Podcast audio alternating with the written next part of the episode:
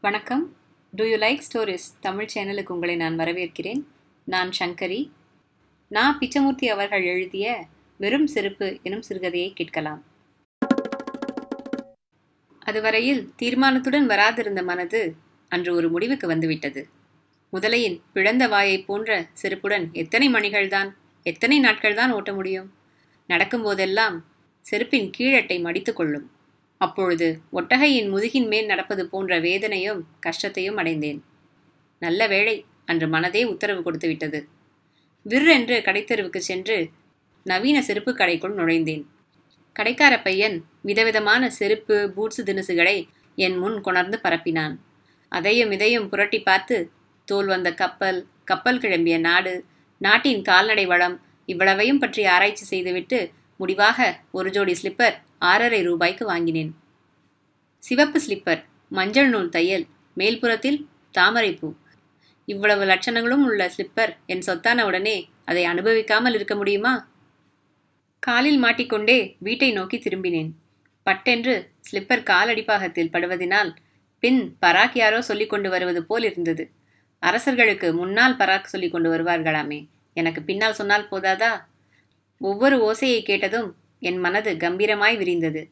புது செருப்பு வாங்கினால் புது மனிதன் அல்லவா? வானத்தை தொட்டுவிடக்கூடிய உன்னதமும் தெம்பும் நெஞ்சில் குமிழியிட்டன. முன்புறம் மார்பை தள்ளி தெருவெல்லாம் நடந்து வந்தேன்.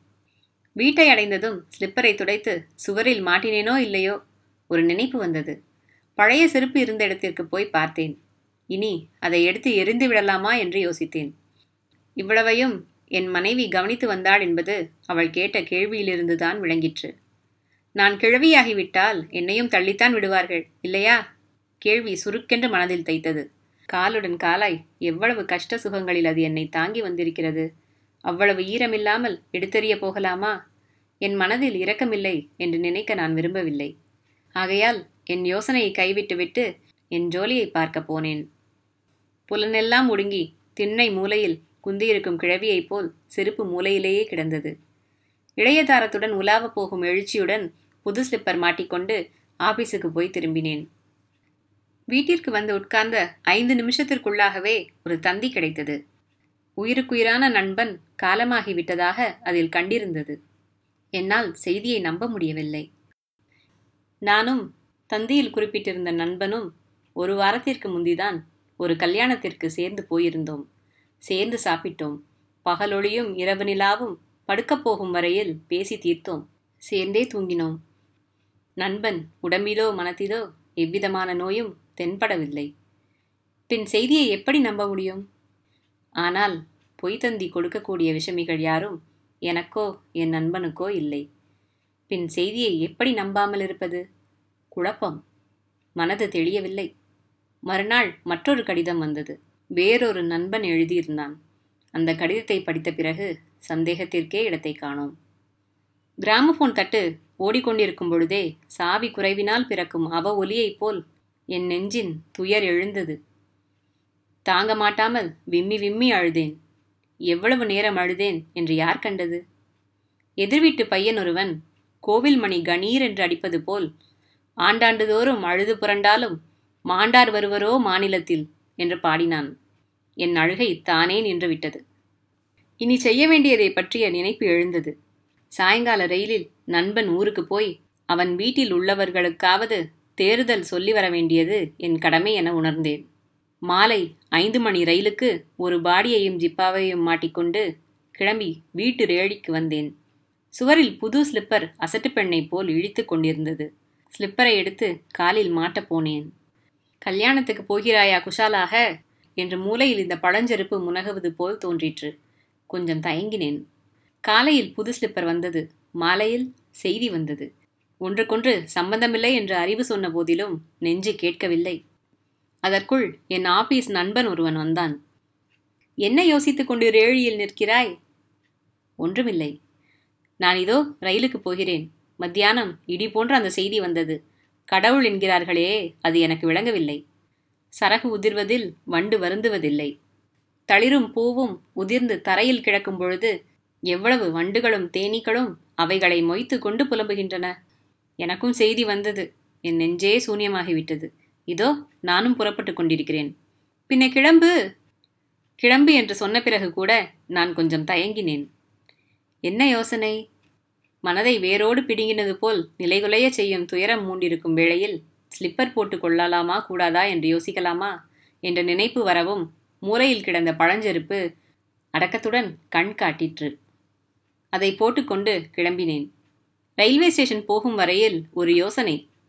புது ஸ்லிப்பர் வந்தது நன்மை கன்று. ஒரு நாளைக்குள் ஒரு உயிரை கொண்டு போய்விட்டதே. அதை மாதக்கணக்கில் வைத்துக்கொண்டால் என்னவெல்லாம் நேரிடும்? அல்லது என்னதான் செய்யக்கூடாது? இதே யோசனையில் மௌனமாக இருந்தேன். ரயில்வே ஸ்டேஷன் மாடிப்படி ஏறும் பொழுது ஒரு தரம் செருப்பின் அடியட்டை பின்புறமாக மடித்து கொண்டது. என்ன தடுமாறுகிறாயே? என்றான் நண்பன். ஒன்றுமில்லை. செருப்பு அடியட்டை கிழிந்து போய் ஒன்றுக்கொன்று சம்பந்தமற்று போயின. அட்டை மடித்து கொண்டு இடறிவிட்டது. நல்ல வேளை விழாமல் தப்பித்தேன். பிறகு நாங்கள் பேசவில்லை. என் மனது மறுபடியும் ஓடத் துவங்கிவிட்டது. கிழிந்த செருப்புகளை பற்றிய ஞாபகங்கள்.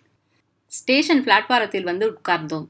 ரயில் கிளம்புவதற்கு இரண்டு மணி நேரம் இருந்தது. நண்பன் பிளாட்பாரத்தில் நிலவின் கீழ் வேஷ்டியை விரித்து படுத்துக்கொண்டான் எனக்கு படுக்க தோன்றவில்லை. உம் என்று உட்கார்ந்திருந்தேன். சிறிது நேரத்திற்கெல்லாம் திடீரென்று யோசனை ஒன்று முளைத்தது. உன்னிடத்தில் ஒரு ஹூக் இருக்கிறதா? என்றேன். எதற்கு? இந்த இரண்டு அட்டைகளையும் சேர்த்து ஹூக் போட்டுவிட்டால் இந்த மாதிரி அட்டை மடியாது. இதென்ன? செருப்பையே கடவுளாக்கி தியானம் செய்கிறாயே. தூக்கி எறிந்தாலும் போச்சு. தைக்க சொன்னாலும் போச்சு. பேச்சு நியாயமாகத்தான் பட்டது. சரிதான் என்றேன். ஆனால் மனதில் பல மட்டங்கள் இருக்கின்றன என்பதும் மேல்மட்டம் பேசினால் அடிமட்டம் ஏற்றுக்கொள்ளத்தான் வேண்டும் என்பது இல்லை என்றும் பின்னர்தான் தெரிந்து கொண்டேன். கால் மணி நேரத்திற்கு பிறகு என் கை என்னை அறியாமலேயே ஒரு செருப்பை எடுத்துவிட்டது. என் கண்கள் இருள் குகை ஒன்றை காணும் ஆச்சரியத்துடன் அச்செருப்பின் பிளந்த அட்டைகளை பார்த்து கொண்டிருந்தன. மன உலகத்தில் ஒரு பெரிய சர்ச்சை நடந்து கொண்டிருந்தது. மனத்தின் நடுமட்டம் அதெல்லாம் சரிதான் நீ போகும் காரியம் என்ன? நாளை போய் மெனக்கிட்டு செருப்பை தைத்து விடுவாயா? முடியுமா? மனத்தின் மேல் மட்டம்? அதற்கென்ன? வேண்டாமே. செருப்பையே எரிந்து விட்டால் போகிறது. சொத்தே போய்விடுமா? நஷ்டம் தாங்காதா? நடுமட்டம்? அதுவா பேச்சு. வீணடிக்கவே கூடாது. அப்படியாவது பணம் பெருத்தாளா சாதாரணமாக தோட்டத்திற்கு போவதற்கும் இந்த மாதிரி சந்தர்ப்பங்களுக்கும் உபயோகப்படுமே. மூத்தாளும் முட்டுக்கு உதவுவாள் என்று பாட்டி சொல்லவில்லையா? படுத்திருந்த நண்பன் எழுந்து கண்கொட்டாமல் என்னை பார்த்து கொண்டே நீ என்ன யோகியா கருமியா? தெரியவில்லையே. யோகியைப் போல ஒரே எண்ணத்தில் லைத்திருக்கிறாயே ஆனால் லைத்திருக்கும் விஷயமோ சிறியது. கருமியைப் போல் கிழிந்த செருப்பை கூட தடவி பார்க்கிறாயே என்றான்.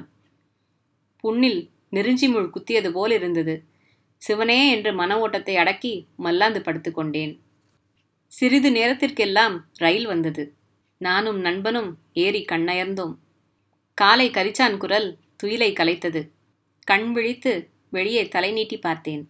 வானத்தின் கிழக்கு மைதானத்தில் செம்மறியாட்டு மந்தை போல் மேக துணுக்குகள் விரைந்து கொண்டிருந்தன. இருளில் வினோதமான தேத்தாங்கொட்டையை போட்டது போல் ஒளி தெளிந்து மேலே தோன்றிற்று. அடுத்த ஸ்டேஷன் நாங்கள் இறங்க வேண்டிய இடம். நண்பன் மட்டும் தூங்கிக் கொண்டிருந்தான். மனதில் இரண்டு நிலைகள்தான் இருப்பதாக நினைத்த நான் மூன்றாவது நிலை ஒன்றிருப்பதே அப்பொழுது உணர்ந்தேன். பரந்த வெளி உலகின் காலை அமைதியில் உள்ளுலகினின்று ஒரு மெல்லிய குரல் கேட்டது. நீ வரும் வேலை நினைவிருக்கிறதா? உடம்பு உயிர் என்றெல்லாம் சொத்துரிமை கொண்டாடுகிறாயே அது சரியா? யோசித்துப் பார். நேற்று இருந்தான் இன்று இறந்தான். பழுத்தும் உதிரலாம் பழுக்காதும் விழலாம். பழுக்காது விழுந்த வேதனை உயிரின் விசித்திர விபரீத போக்கல்லவா உன்னை இங்கே இழுத்து வந்திருக்கிறது? வெறும் செருப்பு ஒரு பொருளா? அதை பற்றி யோசிக்க அவ்வளவு பிராணனை செலவழிப்பது நியாயமா? இக்குரல் பேசிய பொழுது உள்ளத்திலே பெரிய அமைதி நிலவியிருந்தது. மாறுபட்ட மன அலைகளே காணோம். ஏறி வரும் ஒளியை நோக்கிக் கொண்டிருந்தேன். மனத்தில் அசைவே இல்லை. அதற்கேற்றாற்போல் அசைந்து கொண்டிருந்த ரயிலும் ஸ்டேஷனை அடைந்து நின்றுவிட்டது. நண்பனை எழுப்பி வண்டியை விட்டு இறங்கி மாட்டு வண்டியில் ஏறி நண்பன் வீடு சென்றோம். பச்சை குழந்தைகள் சூதுவாதற்ற மனைவி இவர்களை கொழுக்கும்பற்று துடிக்கும் கொடி போல பரிதவிக்க விட்டு சென்ற ஒரு குடும்பத் தலைவன். வயது அதிகமாகாதவன். எதிர்பாராமல் திடீரென்று காலகதி அடைந்தவன். அவன் மறைந்துவிட்ட பிறகு எவ்விதமான ஆறுதல் தான் சொல்ல முடியும்? வாய் திறந்து வார்த்தைகளை கொட்டாமல் பகல் முழுதும் கழித்தோம். மத்தியானம் மணி மூன்று இருக்கும் ஊருக்கு திரும்புவதற்காக வண்டி நிற்கும் இடத்திற்கு கிளம்பினோம். சரியான வெயில் மூன்று என்றாலும் தலை வெடிக்கிறது. பொடி ஒட்டுகிறது. நான் காலை மாற்றி மாற்றி நொண்டி போல தத்தி தத்தி நடந்தேன். அப்பொழுதுதான் என்னுடன் கூட வந்த நண்பன் என் காலை கவனித்தான். செருப்பெங்கே? இந்த வீட்டில் மறந்து வைத்துவிட்டு வந்தாயா? என்றான். அதெல்லாம் மறக்கவில்லை. அப்படியென்றால் வேண்டுமென்றே வைத்துவிட்டு வந்தாயா? அதுவும் இல்லை. பின்? ஒரு நிமிஷம் தயங்கினேன். பின் செருப்பெங்கே? ரயிலிலேயே வைத்து விட்டேன். மறந்து விட்டாயா? இல்லை. நினைப்புடனேயே விட்டுவிட்டேன். இரவில் நான் செருப்பு மயமாய் இருந்ததையும் இப்பொழுது செருப்பையே விட்டுவிட்டதையும் பற்றியோ என்னமோ நினைத்து கொண்டு ஆச்சரியத்தால் வாய் திறந்து ஒரு வினாடி நின்றான். பிறகு என்னவென்று கேட்டான். கிழியாத செருப்பை கூட அவன் திடீரென்று விற்று சென்று விடவில்லையா? ஒரு ஓட்டை செருப்பை பற்றி பெரிய துயரத்தின் முன்னிலையிலே என் மனது அவ்வளவு குழப்பலாமா? என்ற எண்ணம் உதித்தது. எப்பொழுது? இந்த ஊர் ரயில்வே ஸ்டேஷனை அடைந்ததும். பிறகு? ரயிலை விட்டு இறங்கிய பொழுது செருப்பை மாட்டிக்கொள்ளாமல் இறங்கிவிட்டேன். அவ்வளவுதான். நண்பன் பேசவில்லை. ஒரு வினாடி கழிந்தது. ஆமாம் இந்த உடம்பும் செருப்புதான். உயிரென்னும் வழிப்போக்கன் எப்பொழுதும் எந்த நிலையிலும் இதை கழட்டி எறியலாம். யாரால் தடுக்க முடியும்? என்றான். நன்றி.